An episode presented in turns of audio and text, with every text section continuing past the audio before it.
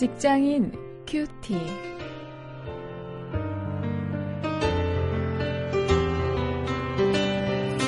여러분 안녕하십니까? 2월 10일 오늘 창세기 41장 47절부터 57절까지의 말씀을 가지고 비전을 주제로 말씀을 묵상하십니다.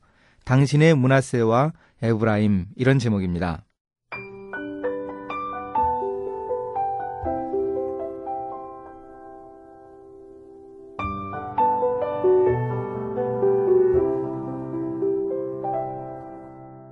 일곱 해 풍년에 토지 소출이 심이 많은지라 요셉이 애굽 땅에 있는 그 7년 곡물을 거두어 각 성에 저축하되 각 성 주위의 밭의 곡물을 그 성 중에 저장함에 저장한 곡식이 바다모래 같이 심이 많아 세기를 그쳤으니 그 수가 한이 없음이었더라.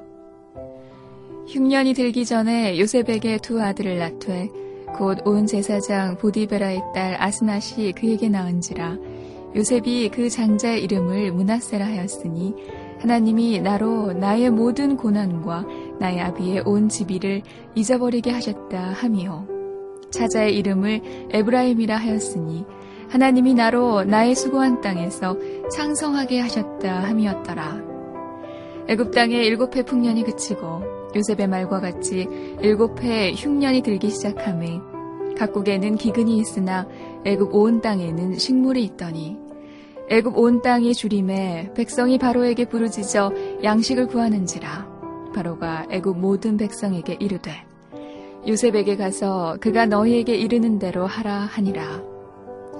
온 지면에 기근이 있음에 요셉이 모든 창고를 열고 애굽 백성에게 팔세 애굽 땅에 기근이 심하며 각국 백성도 양식을 사려고 애굽으로 들어와 요셉에게 이르렀으니 기근이 온 세상에 심함이었더라.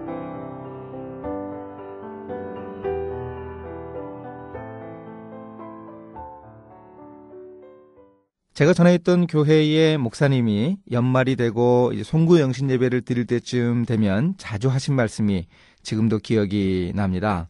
아, 이 본문을 가지고 어, 당신의 문하세와 에브라임 이런 비슷한 제목으로 어, 설교를 하셨던 것이 어, 기억납니다. 아들의 이름에 회고를 담고 또 비전을 담는 이 요셉의 모습을 통해서 우리가 예전 것은 잊어버리고 새로운 앞날을 위해서 다시 출발하자 이런 메시지를 정말 의미 있게 들었던 기억이 있습니다.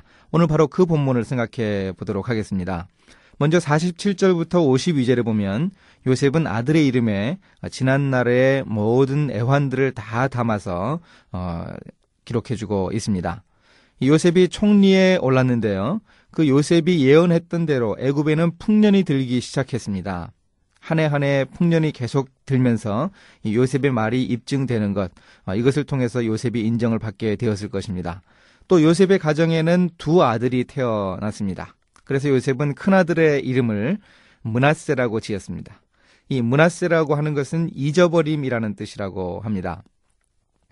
요셉은 잊고 싶었을 것입니다. 모든 고난과 또 자기 아버지 집의 일들을 어, 잊어버리고 싶었을 것입니다. 그래서 이렇게 문하세라고 이름 지었습니다. 또 창성함이라는 뜻의 에브라임이라고 둘째 아들의 이름을 지었습니다. 애굽에서 창성하게 하신 그 하나님을 찬양한다는 뜻이었습니다. 이처럼 요셉은 아들들의 이름 속에 자신의 회고를 담으면서 하나님께 고백적인 찬송을 드리고 있는 모습을 우리가 볼 수 있습니다. 이렇게 지난날을 회고하는 것뿐만 아니고 53절부터 57절에서는 아들의 이름에 비전을 담고 있습니다. 하나님이 이루실 그 자신을 향한 뜻, 또 이스라엘과 세계를 향한 하나님의 뜻을 이곳에서 어, 기록하고 있습니다. 모든 고통과 어려움은 잊어버리고 하나님의 언약을 따라서 창성하게 될 이스라엘 민족의 미래, 또 그로 인해서 복받게 될 이 세계를 바라보고 있는 것입니다. 여기서 이렇게 창성하리라고 요셉이 둘째 아들의 이름을 에브라임이라고 지은 것은 창세기 12장에 아브라함에게 하나님이 언약하셨던 어, 내가 너를 세상에서 복의 근원이 되게 하겠다 하신 어, 그 언약을 어, 상기하는 것이었을 것입니다. 아브라함이 그의 아들 이삭 또 야곱 이 요셉에게까지 이어지는 이 족장들의 역사에서 수시로 이야기하며 이 상기시켰을 이 하나님의 언약을 이들이 틀림없이 기억했을 것입니다. 요셉이 그 하나님의 언약을 반영하면서 자기 아들의 이름에 비전을 담아내고 있습니다. 이 모습을 우리가 본다면 오늘 우리의 문하세와 우리의 에브라임을 우리가 반드시 생각해야 합니다. 하나님께서 지금까지 나를 통해서 이루신 일들을 회고하면서 우리가 찬양할 수 있어야 합니다. 또 앞으로 우리 자신을 통해서 또 이 땅에 이룩하실 하나님 나라의 그 놀라운 영광을 우리가 기대할 수 있어야 합니다. 요셉의 문하세와 에브라임이 바로 나의 고백과 기대가 되어야 하지 않겠습니까? 또 일터에서도 우리가 잊어야 할 것, 문하세 해야 할 것, 그리고 창성하기를 기대하는 에브라임을 우리가 좀 찾아볼 수 있어야 합니다. 아, 이런 모습 통해서 아, 지난 날을 돌아보면서 앞날을 바라보는 아, 우리의 비전 있는 삶이 될 수 있기를 바랍니다.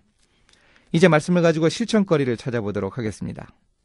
하나님이 여기까지 또 지금까지 나와 함께 하심을 우리가 꼭 기억해야 합니다.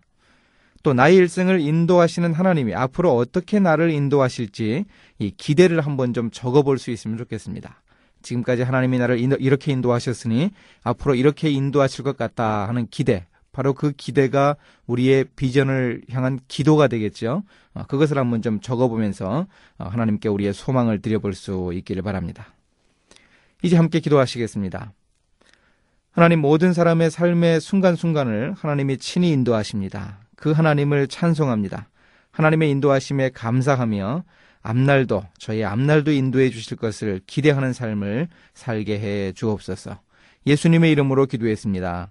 아멘.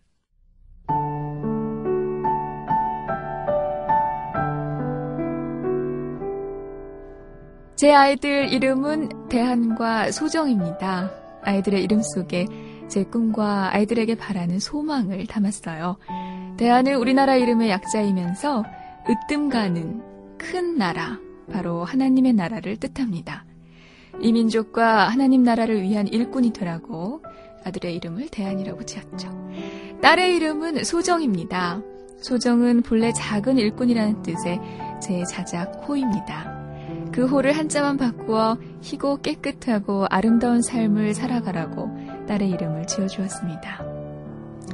부끄러운 가족사를 묵상 자리에 올려 죄송하지만 오늘 말씀에 담긴 요셉의 회고와 비전을 보면서 새삼 제 이야기를 좀 했습니다.